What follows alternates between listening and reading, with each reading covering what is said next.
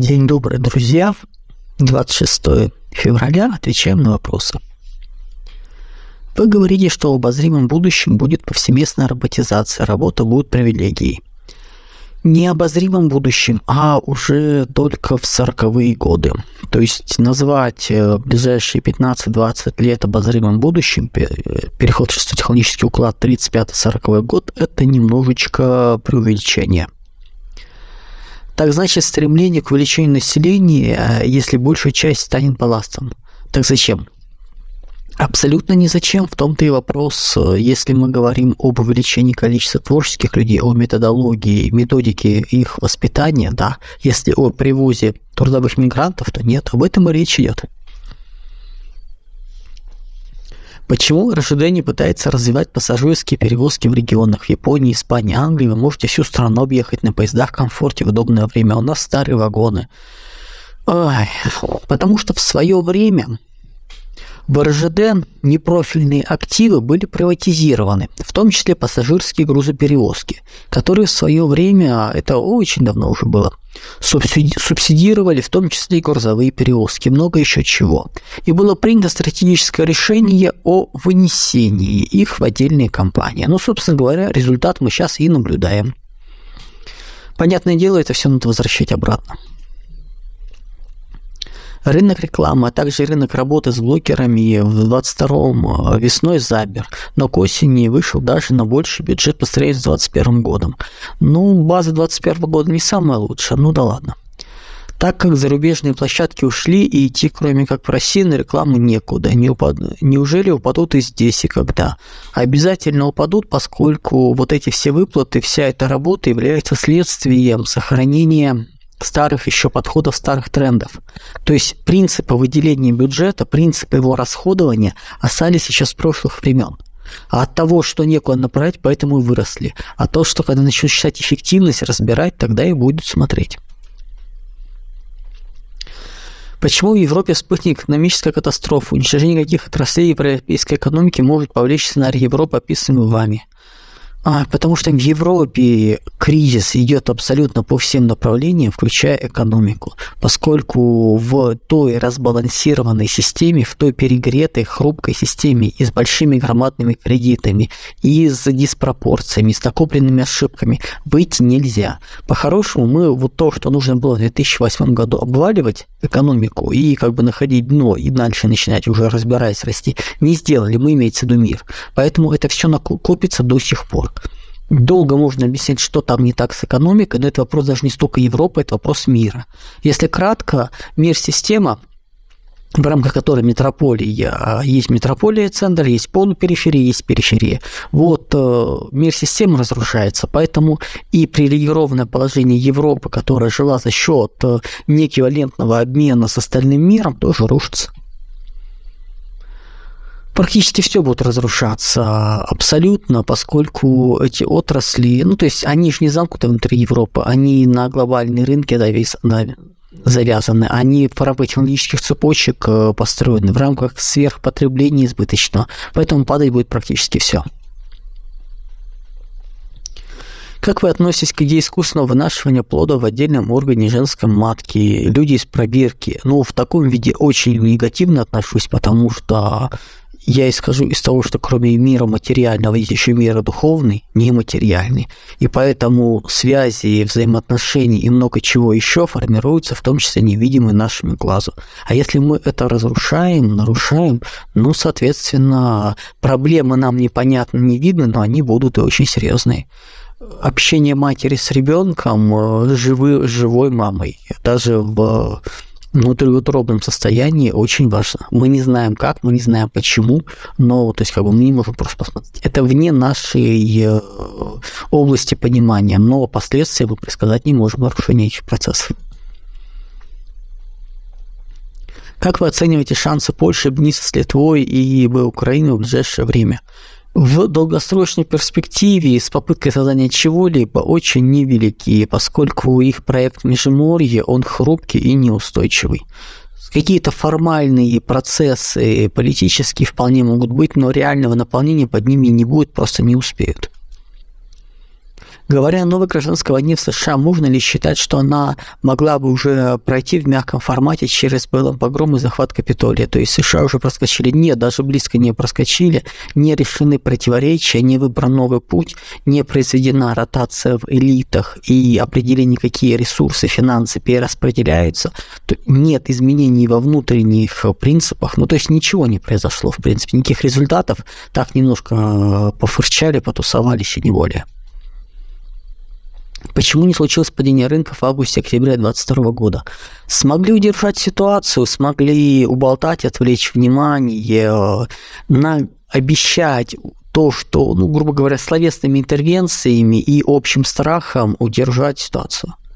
То есть все боялись настолько, что готовы были терпеть убытки с надеждой на то, что оно наладится как-нибудь само собой. То есть страх бы, общий страх, он удержал от ситуации.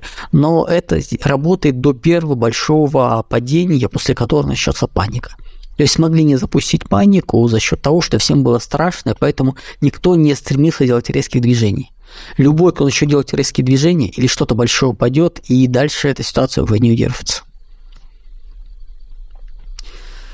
Насколько сейчас безопасно и оправданно продать дом в пригороде Казани, в Татарстане, переехать в квартиру в Геленджике? Вопрос финансовый. Ну, финансовый я даже смотреть не буду. Я не знаю, какие цены не там, не там. Это как бы, извините, ваш вопрос.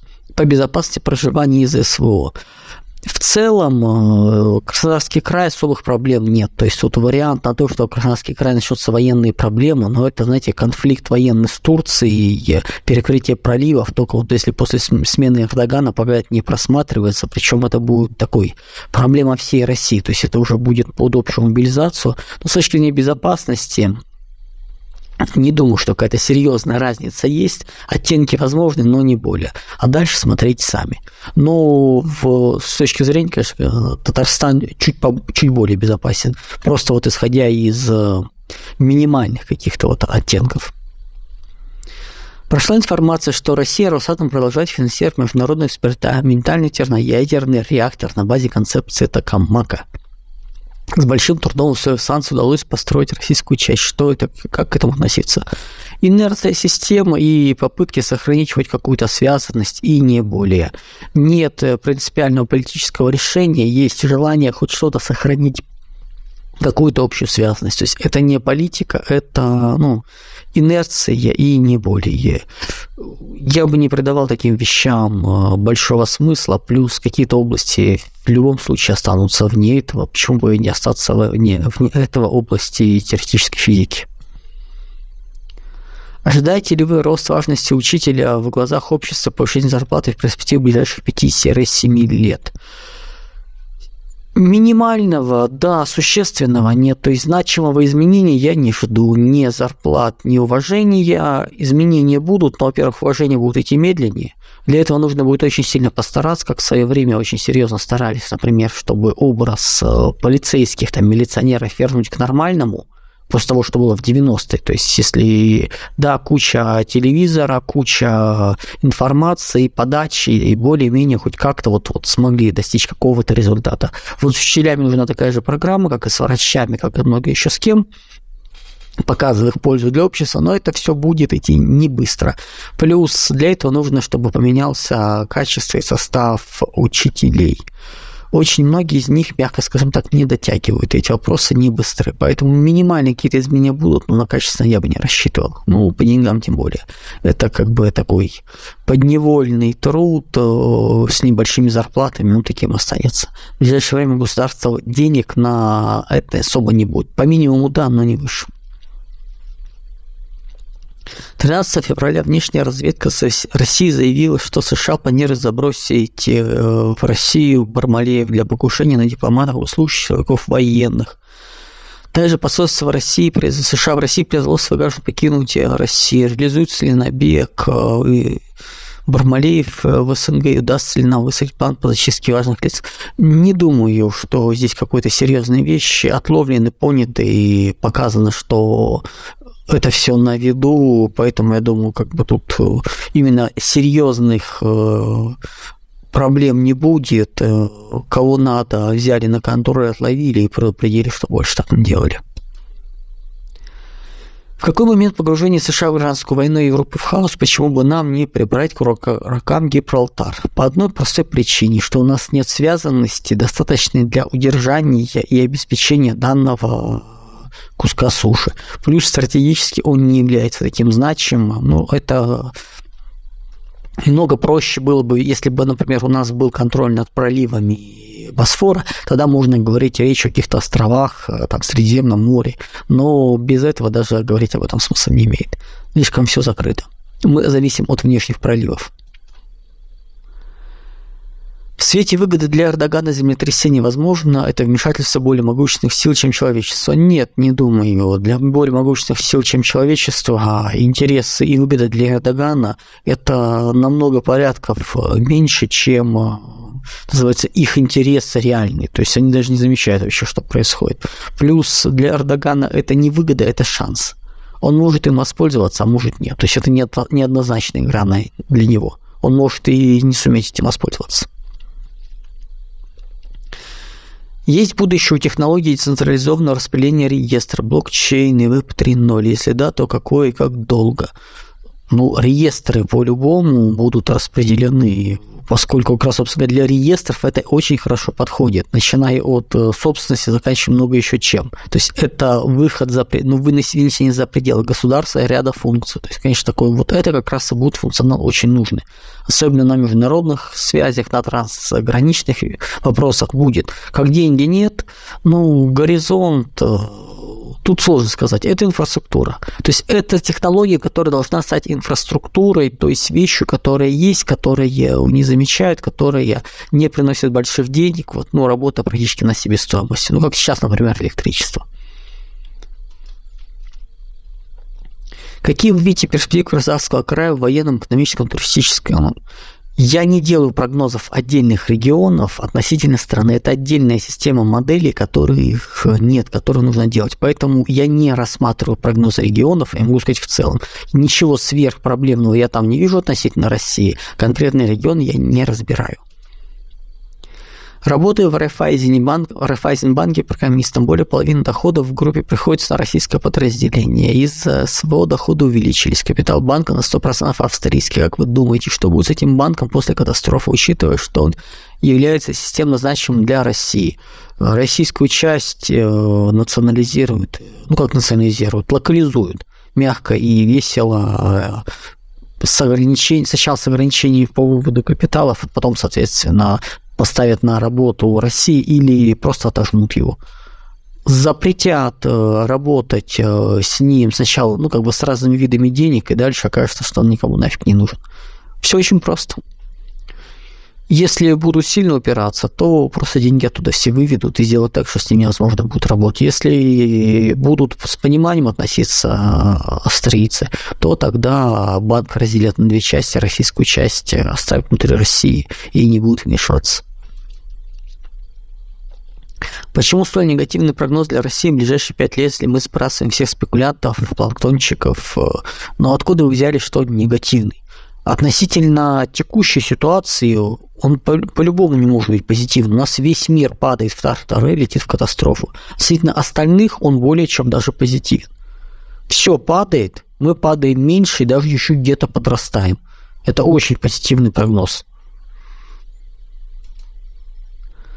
Как вы относитесь к словам Хазина и некоторых других экономистов, которые говорят, что в ближайшее время в России возможен экономический рост, пока весь остальной мир будет падать? Насколько вы оценили эту вероятность? Я не оцениваю такие вероятности по одной простой причине. Это зависит от субъектного решения на уровне высшего руководства, на уровне элит страны, к чему пока намека нету, поскольку это фактически переворот, элитный переворот сверху, что очень сложно, очень маловероятно, поэтому пока как бы об этом речь не идет. Что это возможно? Конечно, возможно. Но перед этим все равно придется упасть, поскольку нужно будет разрывать связи с внешним миром, параллельно строить внутренние связи и много еще чего. Это непростой процесс, не быстро. Запустить рост можно? Можно. Но для этого нужно по щелчку пальцев поменять всю финансово-экономическую и монетарную внутреннюю политику, о чем пока речи не идет. Как идет, но очень медленно и не так, как хотелось бы. Как вы оцениваете роль Сергея Лаврова в истории России? Кто, кто мог бы стать хорошим преемником, когда он уйдет? Ну, я оцениваю роль Сергея Лаврова очень положительно, поскольку все-таки в тех задачах сто исторический период это был ну, один из идеальных, не могу сказать идеальный, нет, все-таки я в системе МИДа и с внешней политикой не очень сталкивался, работал, но по тому называется, какие задачи были, как они решены, это очень называется сильный и очень к месту работающий профессионал, много чего сделавший, харизматичный, много еще чего. То есть как бы тут абсолютно положительно. По поводу, кто стать хорошим преемником, не знаю. Я не настолько... Я не знаю про... Да и так, в, личном, в личных качествах я бы мог сказать, кого бы я хотел видеть там, из замов, там, из близких людей там, в МИДовской системе на посту мини- министра страны дел. Но я предвзят, поскольку я буду исходя из личных э, впечатлений. Ну, да. С точки зрения профессиональной, с точки зрения соответствия, не знаю. Это надо работать с людьми, нужно понимать, кто, кто, кто как работает, по жесткости, кто к кому стилю работает, кто сильный, кто нет. Ну, классический пример. Есть, например, Дмитрий Рогозин. Те задачи, которые ему были поставлены в Роскосмосе, он, по сути, сделал. В том смысле, что ему была поставлена задача навести порядок в процессах производственных, в бизнес-процессах. Я имел, скажем так, счастье немножко столкнулся с Роскосмосом до того, когда пришел Рогозин. Но это специфическая вещь. Плюс запустить и вопрос решить с Арматом, плюс решить, ну, ракеты, как я понимаю, через него проходили это все, плюс решить вопросы с дальнейшим развитием. Вот первые вещи он сделал. По дальнейшему развитию были инициированы проекты на долгосрочку, то есть которые должны были дать эффект прорывной лет через десять научные. Было решено ставить долгосрочную в приоритет по сравнению с догоняющим текущим среднесрочным. То есть, грубо говоря, он пришел в систему, которая отставала лет там, на десять-пятнадцать, ушел, которая отставала год на три-четыре. То есть, ну, это плюс. Но возникает вопрос. А мог бы он дальше решать работу? Когда стало изменение приоритетов, когда стало понятно, что вот это он уже зачистил, ну, как человек вне системы, не очень понимающий тонкости, но который умеет рубить с плеча. А теперь вопрос, а может ли он создавать? Потому что для создания нужно профильное, очень жесткое понимание того, что происходит. Не может быть руководитель, именно который не зачищает, а который создает, который работу, не понимает тонкости, не чувствуя на кончиках пальцев. Не в том смысле, что у него подчиненные есть. Не, подчиненный, потому что он сам должен чувствовать. Вот эту всю тему. Как я понимаю, он на второе не подходил. Ну, просто потому, что сейчас нужно срочно запускать производство спутников, выводить спутниковую группировку в разы, причем так резко в разы поднимать. То есть нужен конвейер просто по запуску ракеты, это другая логика. Это то, что, грубо говоря, не стали делать, решая запускать ядерный буксир и прочее. Вот. И я понимаю, называется, как это чего. Поэтому кто из возможных людей, там, близко находящихся к МИДу, может стать преемником, я не знаю, я не знаю, под какие задачи это будет ставиться. Это будет другая жесткость, это будут другие подходы, другие принципы. То есть надо очень внимательно все смотреть, из этого уже исходить.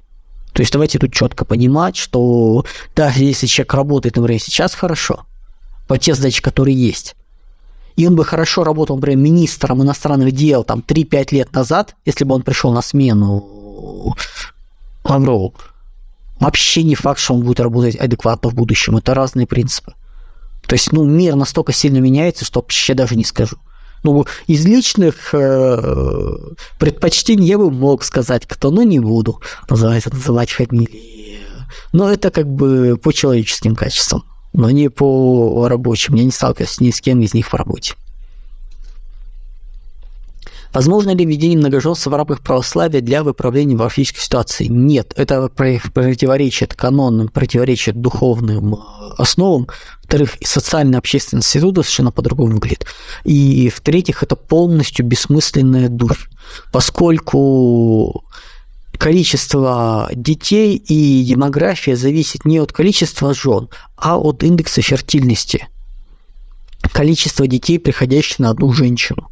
Количество детей, приходящих на мужчину, сейчас бесполезно в принципе, но в среднем будет, ну, если у кого-то много жен, значит, кому-то не досталось. Поэтому индекс фертильности. Для индекса фертильности, в принципе, не нужно многоженство. Плюс качество воспитываемых детей очень, очень, называется, сильно плывет. Это абсолютно другая традиция, абсолютно другие подходы. В нашей традиции мама, папа, они есть. Плюс давайте понимать, все-таки человек, то бишь как вид, является моногамным, а не полигамным. Да, может, тут байки рассказывают о том, что люди являются, что Homo sapiens является полигамным, что мужчина полигамный, да бред. Мы биологически изначально как вид моногамны. По одной простой причине. Посмотрите, как выглядят приматы, то бишь обезьяны, полигамные и моногамные. В полигамных, в тех же гориллах, самец раза в два больше самки, с громадными клыками. Почему? Ну, во-первых, он защищает, он борется, он, соответственно, громадные клыки нужны не для того, чтобы добычу рвать, а для того, чтобы бороться с противниками. Вот там, да, ну, грубо говоря, лев прайд, прайд львиный прайд. Вот, вот так это выглядит. То есть очень сильное разделение, у прим... а у приматов по размеру.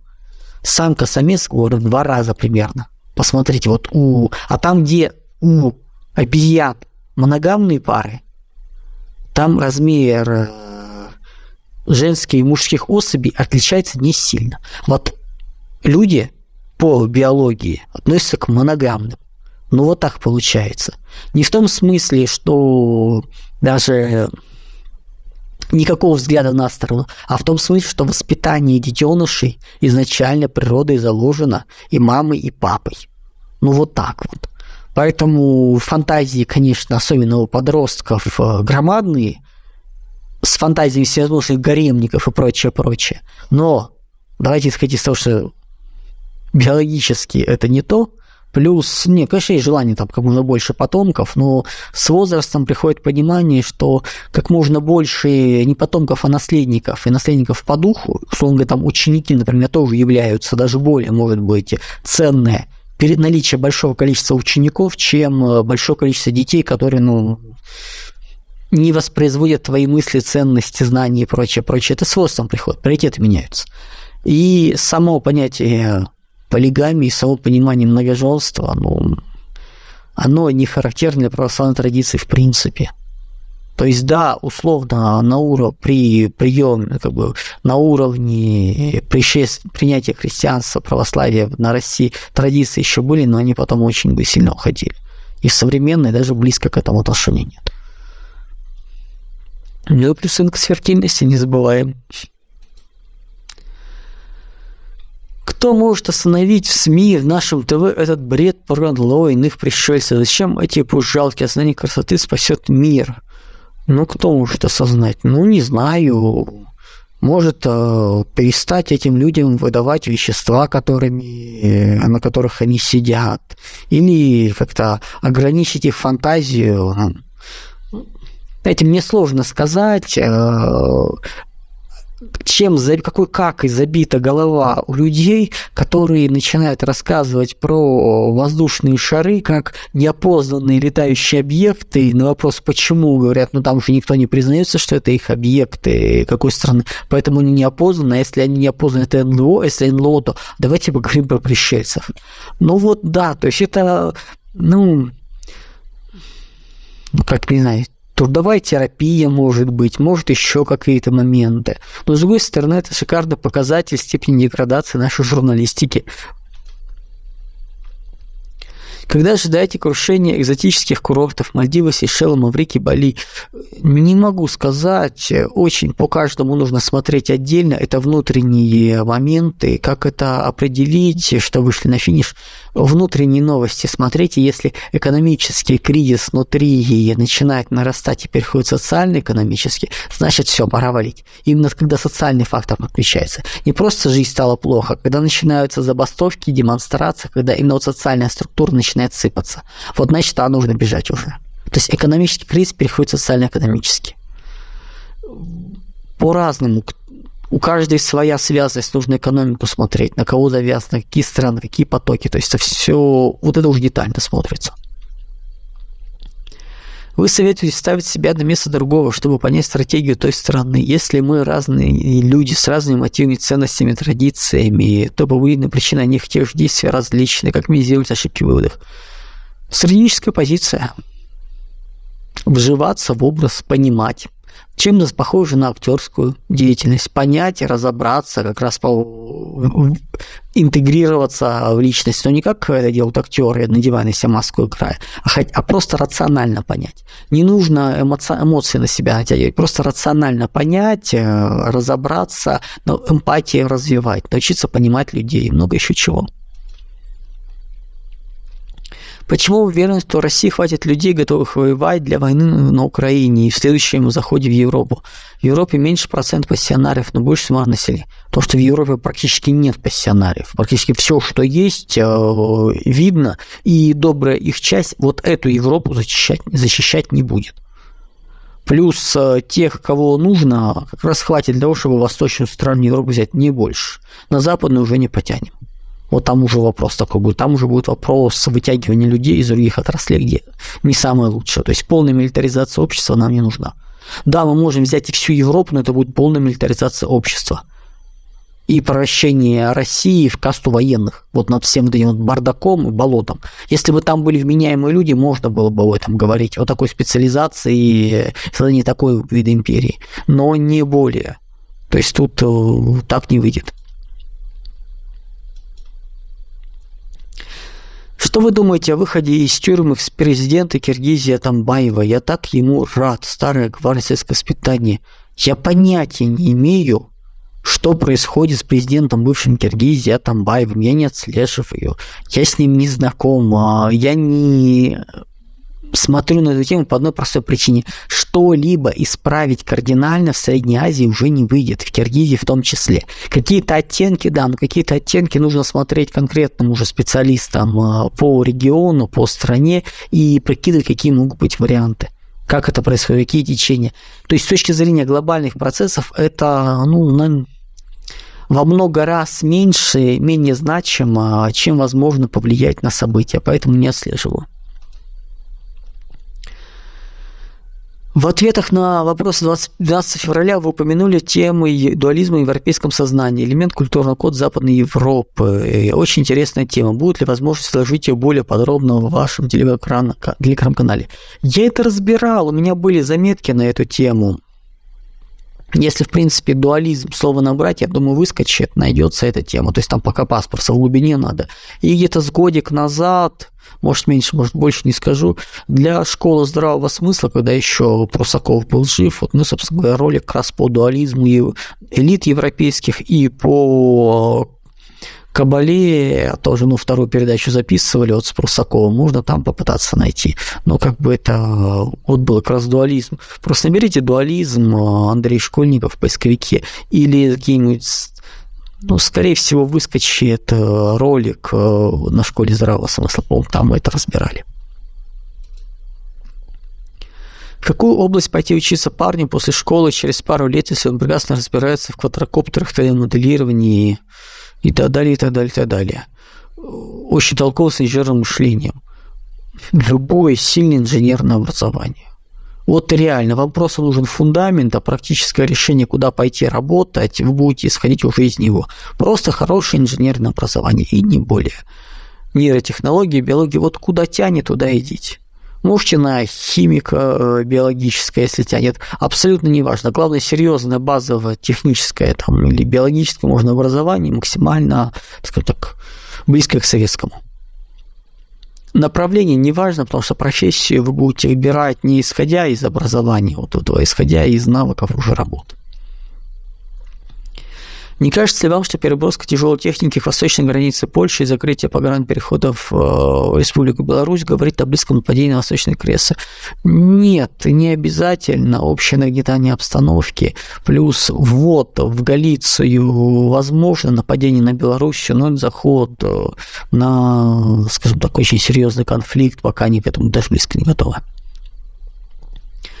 Скажите, пожалуйста, кто стоит за Меган Маркл? Почему британская королевская семья так ее терпит? И как, по-вашему, будут дальше развиваться события, учитывая амбиции, аппетиты этой особы? Я не знаю, честно скажу, как бы детали происходящего. Мне не очень интересно. То есть я как бы вижу, что идет скандал, что идет раскачивание лодки, что идет удары по британской королевской семье и по Британии.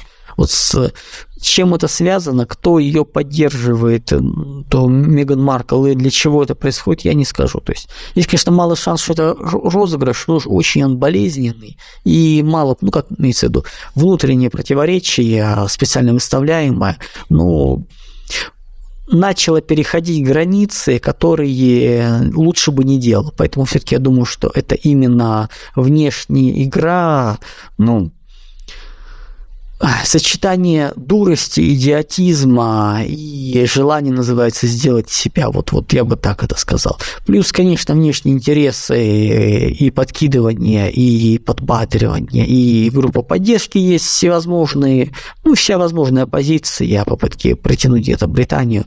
Много кто может быть, ну, как бы, я думаю, в основе все-таки лежит дурость. Интересует вопрос о когнитивных войнах. Как молодежь сопротивляться психоэмоциональному воздействию? Где можно получить навыки для профилактики деятельности в когнитивных войнах? Есть канал у Олега Яновского. Есть, соответственно, раз, ну, там больше английский разбор как раз их, в принципе. Есть Семён Уралов, найдите канал, так и называется, Семён Уралов. Там, собственно говоря, много чего по когнитивным войнам на уровне каких-то моментов. С... Ну, посмотрите, в общем, он на разные ролики на разных площадках записывает. Вот, вот лучше на него ориентироваться, как бы его такая любимая тема. Какие перспективы международных коммерческих праздников вроде того же Дня Святого Валентина после разделения мира на панрегионы? Резкое падение значимости, как только из-под них выкидывается коммерческая составляющая, выясняется, что они нафиг никому не нужны. А без подпитки они уходят. Особенно если никакого выходного дня нет и никаких еще внешних, то уйдет быстро. Какое событие или цепь событий за ближайшие пять-семь лет в мире заставит вас отказаться от геостратегии как хобби? Получение первой формы допуска без возможности или желания от нее отказаться. И тогда никакой публичной геостратегии.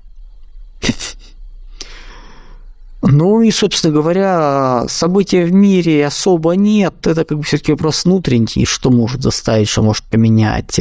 Понимание, что данная тема перестала приносить ощущение творческой радости, новых открытий, удовлетворять любопытство. И, собственно говоря, что начались повторы, и нет ничего нового, интересного. И да, тогда как бы будет какая-то другая сфера деятельности. Публично и не публично будем смотреть. Вы часто говорите о переходе России к правоконсервативному проекту, его внешней политике. Ну, уточните, как это сейчас выглядит с точки зрения внутренней этики и эстетики. Замечательно сейчас выглядит. Берете вот все те консервативные ценности, которые у нас заявляются, которые не полностью вычищены от либеральных прав человека и прочее, их принятие, вот и будет вам правоконсервативный проект. То есть частное выше общественного, но ценности консервативные, единые для всех, а не каждый выбирает себе сам. Собственно говоря, то, к чему нас и тянет так дружно и так весело.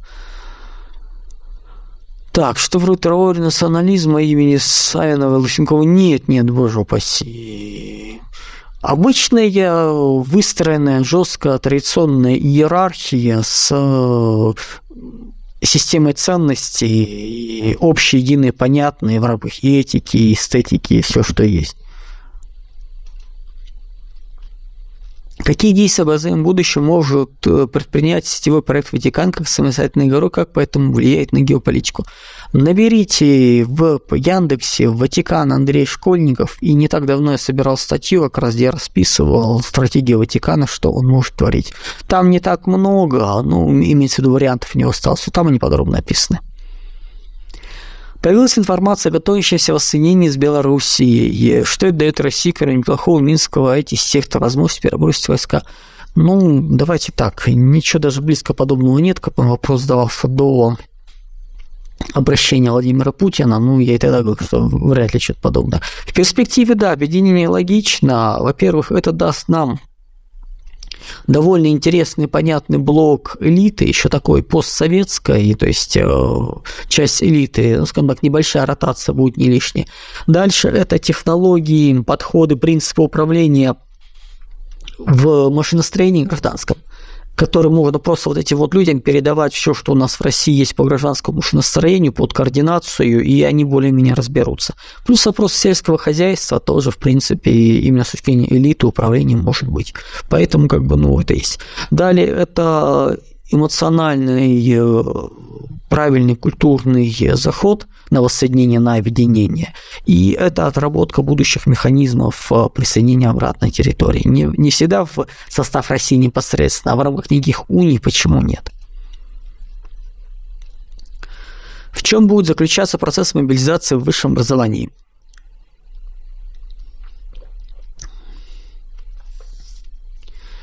Патриотизм и возвращение функции воспитания – это не только для высшего, это для всей системы образования нужно.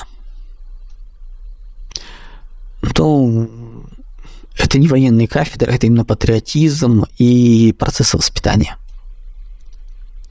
Где в мире будет наиболее высокий уровень жизни технарей через десять-пятнадцать лет? Дома.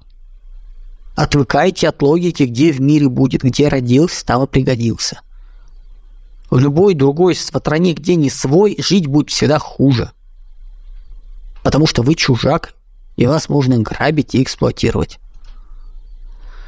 Почему отличницы часто становятся девушками, так скажем, распутных нравов, если по-высокопарному? Ага. Мне сложно сказать, чем... Ну, давайте так. Судя по всему, ваш личный опыт общения с отличницами, он, ну, я не знаю, как бы, это ваше внешнее наблюдение как части сообщества, или вы с какой-то из отличниц перешли в более близкие отношения, и она открылась перед вами совсем в другом плане. Вдруг казалось, что это не тихий, спокойный, не тихая, спокойная девочка, а вот практически, ну, вот, эх, и понеслось. Может такое быть? Ну, поверьте, это не всегда так. Вот, в принципе, вариант именно такой, какой вы описали, он не очень типичный. Он возможен, он не возбраняется, но он не очень типичен. Если мы говорим о школе, то, как правило, все-таки это неправильно, поскольку, не так, поскольку очень много факторов отличниц девочек означает довольно жесткий контроль со стороны семьи, который, ну, собственно, как бы и не позволяет ей пойти во все тяжкие.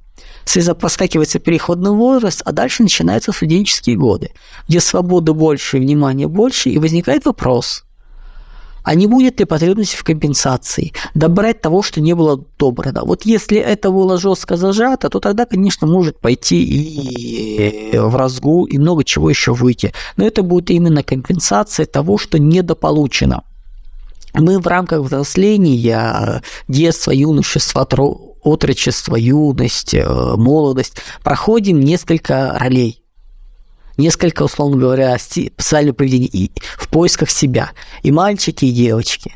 Ну, у девочек тоже есть, соответственно, образ хулиганки, ПТУшницы и прочее, прочее. Посмотрите, такой чудный был... сериал, по-моему, назывался «Папины дочки», где проще энное количество девочек было разных архетипов. Вот, по сути, как правило, девочка в момент взросления вот проходит эти этапы практически все.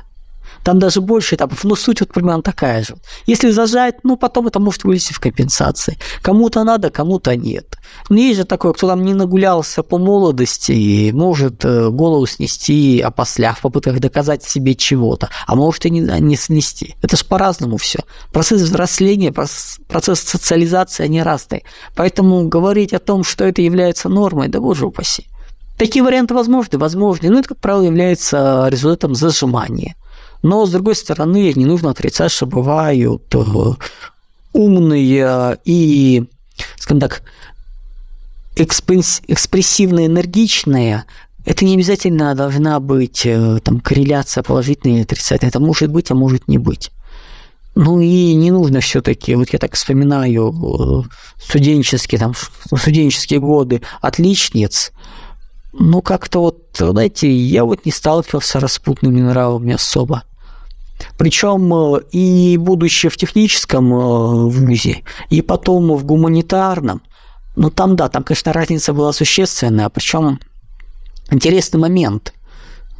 Как правило, и там, и там десять процентов девушек красивы.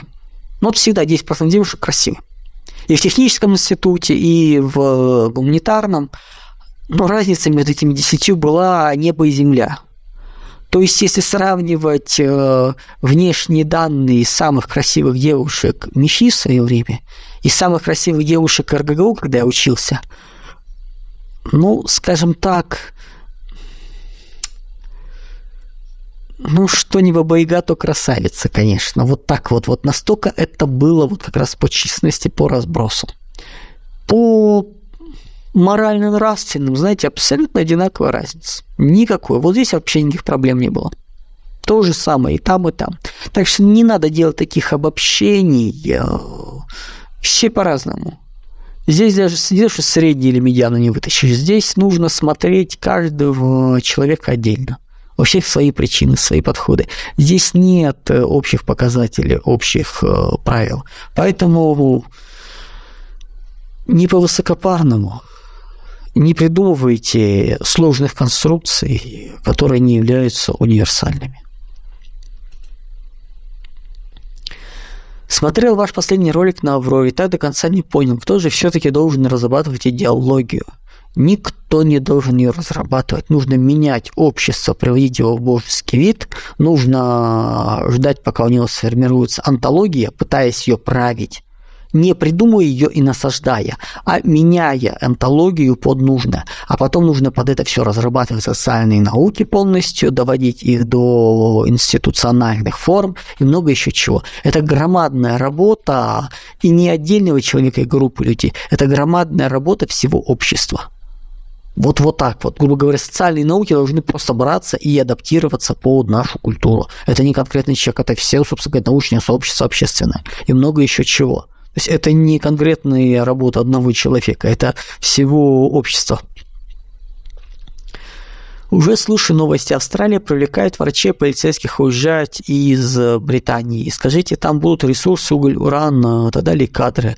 Но на этот раз не уголовники. Нам реально сделать Нам реально сделать рывок и перегнать, или так останемся технологией прошлого поколения.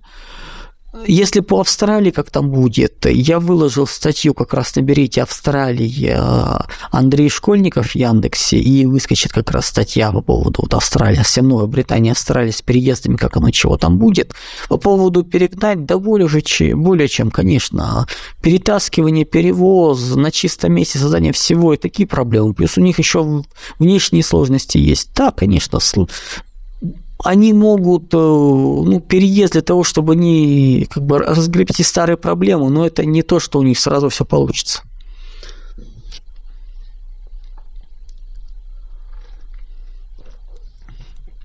Каковы перспективы взаимоотношений России с Индией в ближайшие пять-десять лет?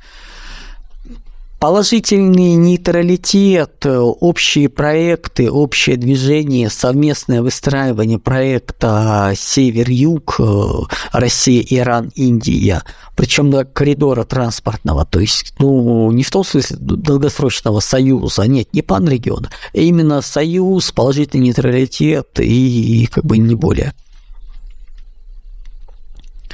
Вы описывали, что медицина и врачи лет десять-пятнадцать будут востребованы. Что ждет частную медицину? Она уйдет или встроится в программу с госгарантией? Не госгарантии. Скажем, это будет возвращение к элементам советской системы, то есть без страховых, а именно вот серьезный момент. По поводу востребованности. Востребованность будет. Платить особо сильно не будут много, то есть будут больше, лучше, чем надо, уважение появится, будут пытаться это все восстановить, наладить, но так, чтобы это стало эталоном, нет. Медицина, как и образование, это соци... социальная инфраструктура. Она должна быть, но она не может давать большое количество денег. По поводу частной, соответственно, частную будут потихоньку забирать под государственную, будут очень серьезно ограничивать, ну, шаг за шагом ее возможности. Ну, то есть, забирая обратно, но не быстро. Ваше отношение к полиграфу, он действительно дает объективную проверку, и насколько целесообразно проходить его при устройстве в обычную компанию. Для абсолютного большинства людей, да, он дает нормальный результат. Просто потому, что готов, ну, учиться его обманывать можно, как бы, энное количество раз пройдя, поняв принципы его скажем так, форматирование, отлавливание реакции и прочее, прочее. Ну, то есть, ну, людей дрессируют, его обманывать, то есть проблем в этом особых нет, было бы желание. Соответственно, ну, то есть, дать объективную для устройства обычную компанию смысла, честно говоря, не вижу. Есть просто позиции, куда это имеет смысл, но абсолютное большинство в принципе не нужно. Ну, то есть, да, понятно, если человек идет под ну, сам, подозрение в коммерческом подкупе, в том, что он не чистоплотен и прочее, прочее, можно прогнать. Если какие-то позиции, которые очень рискованные, да, но на поток это ставить, ну, как правило, возникает вопрос, зачем? Ну, то есть, вы можете, например, при поступлении на работу требовать у всех высокий уровень иностранного языка, но если в работе он не используется, не нужен, вопрос, зачем? Тут примерно так же. Для каких целей? Почему именно? Почему другие методы не дают результат? Зачем вам нужна кристальная честность человека? Или проверка, что вот это вот есть? Если вы можете четко ответить, да, пожалуйста, если нет, ну, зачем тратить ресурсы, время, нервы и денежные смысла? По новостям прошла информация о производстве передового нашего оружия в Индии. Что это? Мы так свои технологии раскроем. Во-первых, что есть передовое, нужно смотреть внимательно. Во-вторых, как правило, все-таки оружие на одно-два поколения хуже, чем того, что у нас есть, или экспортный вариант. И для большого контракта, для больших поставок создать совместное производство, локализованное на территории страны, той же Индии, оно бывает более чем выгодно, если альтернативой, например, будет, что Индия покупает там французское или американское оружие, то пусть лучше они с нашим небольшим участием там, или большим участием производят у себя что-то, чем они покупают это у других. Тут как бы вопрос конкуренции и вопрос выгоды. Что вы думаете о высказывании Катасонова в день Центрового банка мировых валют, двадцать вторых мировых валют, цифровых валют в двадцать третьем году? Ничего не думаю, это ничего серьезного, существенного не даст. Откуда пошло утверждение, что Зеленский готов, говорил о том, что Украина собирается сделать грязную бомбу? Я, я не могу найти, ищите в интернете, но не буду я в открытых вопросах вам это копать, искать, набирать и смотрите. Были выступления нашего там Минобороны, по-моему, по этой тему, много чего было. Были проверки по МАГАТЭ, посмотрите, там были ссылки, откуда это пошло. Плюс само начало, перед началом СВО Зеленский заявил о необходимости ядерного статуса, возрождения ядерного статуса Украины. Это еще до самого начала ее было. Это за день-два до начала событий, год назад, он поехал на Мюнхенскую встречу, по-моему, безопасности, и умудрился там наговорить много чего лишнего. То есть это вот оттуда еще пошли хвосты. Вы любите искать нестыковки, парадоксы. Как такое? Австралия будет либеральной в худшем смысле слова. Австралию переведет десятки миллионов васпов, но не считая того, что Австралия может стать не очень пригодной для жизни, в принципе, в течение пары десятилетий. Ну, во-первых, период они да по одной простой причине, что альтернативы у них будут много хуже, стать частью Ибероамерики. Ну, далеко, скажем так, не для всех это приемлемо, даже более чем не для всех. Другой вариант, куда им переезжать, в Британии нет, так и на континентальную Европу тоже нет, остается Австралия, поэтому поедут. По поводу непригодности Австралии для жизни, если подходить нормально к территории, а будут подходить нормально к территории и не превращать ее в свалку и прочее, замечательно, они там все разместятся. Современные технологии позволяют много чего делать. Продавать недвижимость на юге Германии или оставить детям, которые там родились, остаются и сейчас не хотят уезжать или перебираться, сложно, и что будет в Германии вообще. Ну, за, по Южной Германии надо смотреть, там есть возможность все-таки или в Четвертый Рим попасть, или оказаться даже в нашем панрегионе, или, то есть, такой переходный момент, или в Новую Ганзу, то есть, там много чего будет зависеть, ну, бардак будет приличный. По поводу продавать все, уезжать, если оно вам крайне необходимо, вы понимаете, куда эти деньги приткнуть, без них вы не сможете жить, ну, да, переезжать. Если вы понимаете, что нет, ну, конечно, имеет смысл это оставить детям для того, чтобы у них было, и, грубо говоря, им было просто легче. Ну, вот, вот так вот. То есть, ну, с учетом того, что ну, потеряете, потеряете. То есть, вот, вот так вот. Распродавать все, уезжая в никуда, тоже не лучший вариант. Там самим психологически будет непросто, понимая, что вы лишились шанса вернуться. Плюс, продавая, что вы взамен покупаете? То есть, вот важный момент, альтернатива, для чего вы это делаете? Нет вообще нормального будущего для руснемцев. По радужным все понятно, по Варварову, как это будет, когда это начнется. Ну, двадцать четвёртый — двадцать пятый год, пока все к этому идет. То есть тогда социально-экономическая система в Европе просто встанет, и вот тогда это все начнется. То есть пока как бы оно вот на стыке двадцать четвёртого — двадцать пятого, вот через зиму, я бы уже думал, ну, то есть, ну, в общем, зима двадцать четвёртого — двадцать пятого, вон там уже может социальная система и не проскочить это. Почему Юго-Восточная Азия и Тихий океан? Почему именно сейчас? Не именно сейчас, а в сороковые годы там будет центр, по сути, мира, поскольку там будет максимальная концентрация сильных игроков, они будут друг от друга толкаться, тереться, мешать друг другу, развитие будет идти там, основной технологический центр, и центр развития будут идти в том регионе, собственно, поэтому, да, то есть поэтому там центр мира и будет. Как среднестатистическое предприятие с бесконечными отчетами, оптимизацией, уменьшением штатного расписания кей пи ай и прочей СМИ будет трансформироваться в условиях мобилизационной экономики? Самый простой способ, если оно государственное, его надо будет туда трансформировать, до какой-то поры до времени трогать не будет, а потом придет туда очередной назначенный сверху товарищ, специализирующийся на оптимизации, и моментально всех разгонит. Несколько раз сократит, и все. Я наблюдал просто со стороны, как это выглядит забавно. Если что-то частное, то в какой-то момент, когда это все рушится, начнет и выпадать, тогда просто будет принято жесткое решение о сокращении там не пять-десять процентов, а процентов так пятьдесят процентов, вот так вот ух, грохнуть, а то и семьдесят процентов. Ну, вот обычно это так делается. Терпится до последнего, потом, понимая, что больше нет, принимается крайне жесткое решение. Ну и, собственно говоря, конечно, самый простой вариант, если по-хорошему, разгонять всех, создавать заново управляющую компанию и ну, наводить порядок, то есть убирая все эти отчеты, все эти принципы и, и создавая по новой. Знакомы ли вы с работой Платонова после коммунизма? Москва, восьмидесятый год. Не помню, честно говоря.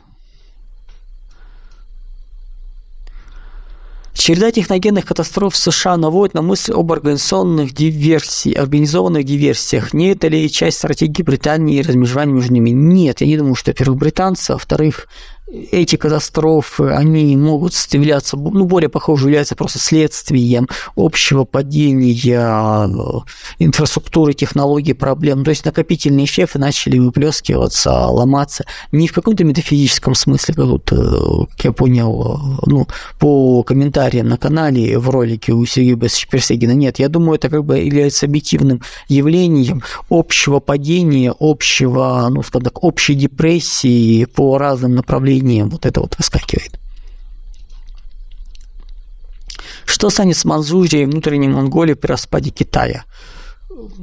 Вариант Мон... внутренней Монголии, вариантом Монголии станет малонаселенная территория, депрессивная. По Манчжурии надо смотреть, насколько они ее развили, но, скорее всего, тоже в депрессивную малонаселенную территорию скатится это все. То есть, ну, насколько она просто самодостаточна, я не знаю, честно говоря. От этого надо смотреть. Ну и понятное дело, что там другие культурные направления, ну, другая культура, другие языки уже пойдут.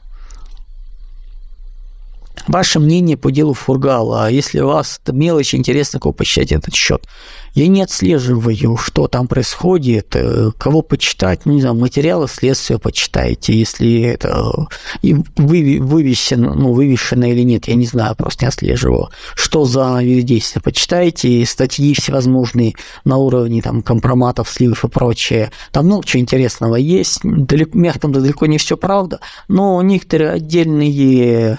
вещи, отдельные связи очень хорошо проявлены. Ну, плюс, скажем так, ну, не моя тема, в принципе, это внутренние разборки. Я прекрасно понимаю, что практически любого чиновника высокого ранга в России последние там десять-пятнадцать при желании есть за что посадить. Ну, как бы это было элементами системы. Почему сейчас это произошло? Что из внутриэлитных вещей он нарушил, я не знаю. Когда вы указывали негативные моменты по электронному рублю, однако не является ли эта технология идеальной для второго контура системы аналога советской? Боже упаси, нет, конечно. в советской системе есть контур, который инвестиционные деньги, есть контур, который деньги, идущие на текущие операции. То, что текущие операции совпадало с, очень серьезно с контуром наличных денег, не означает, что это наличный контур. Это разные вещи. По поводу, соответственно, электронного рубля. В принципе, нет необходимости в электронном рубле. Плюс тот электронный рубль, который прописан, он делается аналогом замены наличных денег. Изъятием фактически кэша из кошельков, взять их под контроль. Это не нужно делать, это зло. Для контроля инвестиционных денег, в принципе, не нужна необходимость. Давайте так, бан. Инвестиционные деньги делаются через отдельный набор банков. Все, там розницы нету. Давайте. Ну, вы на уровне физических счетов это разграничиваете, и у вас уже получаются контуры. Плюс вы называется изъятие. Ну, это все делается намного проще на уровне не создания отдельной системы, а на уровне существующих систем. Заканчиваю бакалавриат по экономике и менеджменту. Есть желание переучиться на историка, в будущем возможно преподавать. Как считаете, что перспективнее из этих направлений, корпоративной работы или история перепрофилирования? Преподавание в школе, в вузе, репетиторство. Ну, история преподавания, это по-любому, с точки зрения и социального, и экономического эффекта, не сильно будет развита. То есть, ну, деньги особо не будут. По экономике и менеджменту тоже полно, черт знает кого, все вакансии забиты, плюс будут они сокращаться в разы, поскольку корпоративные, скажем так, офисный планктон, эффективный менеджер по своей основной массе. Что-то уникальное, интересное, куда-то на стык идти. Но чистая история, экономика, не знаю. То есть история с точки зрения основной профессии, все-таки это, ну, и надо быть или фанатом, или особо не любить, как бы, ну, хорошо жить, поскольку это тяжеловато с точки зрения социального вот, комфорта, статуса. Как дополнительное там третье, четвертое образование, оно имеет смысл, имеет правду. Но вот непростой выбор, честно скажу. Общинный сплоченный коллектив на одной территории с увеличением единой финансовой системы. Вариант взаимоотношений формируется весьма коряво. Какие возможные изменения?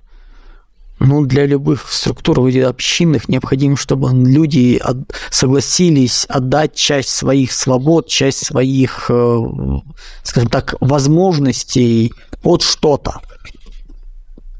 Ну, пока, скажем так, ну, мне, я не понял, честно говоря, сути вопроса, в чем именно смысл был. То, что это непростой процесс, да, непростой. То, что это требует самоограничений очень серьезных и понимания выгоды, зачем это, да, требует. Сын хочет поступать на юриста. Сейчас в вузах есть такое направление, как инновационное право, цифровое право, медицинское право. Скажите, стоит ли учиться в каком-нибудь из них? Ну, юриспруденция далеко не самое перспективное направление. Я бы даже сказал, очень неперспективное. Сейчас юристов навыпускали, так же, как и финансистов, экономистов, эйч ар-ов и прочих потенциальных. А, эффективных менеджеров офисного планктона полно, поэтому не знаю, честно говоря, куда, какие-то узкие специализации, ну, плюс юриспруденция, честно говоря, не моя тема, и я не вижу, ну, как бы, куда это может пойти, как это может пойти, то есть тут... Не знаю, не скажу. Не вообще профессия юриста в средней срочной перспективе напрягает отсутствием особых перспектив и большим количеством уже имеющихся. Одной из речей вы говорили, что у России может быть вооружение, которое она не говорила. А могут ли это быть э, противбинарные или трансгендерные ракеты? Есть ли в России противотрансгендерные войска? Конечно, есть. У России абсолютно все сто процентов оружия массового поражения являются противотрансгендерные.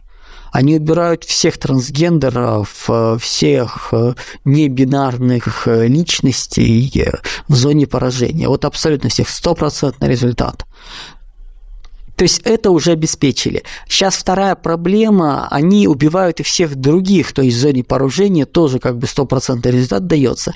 Поэтому пока сложно отделить, кто, как говорится, грешник, а кто нет. Как говорится, Бог знает, Бог разделит. Поэтому пока так. Конечно, у России есть такие войска. Противотрансгендерные войска сейчас у нас воюют в Новороссии и на территории бывшей Украины.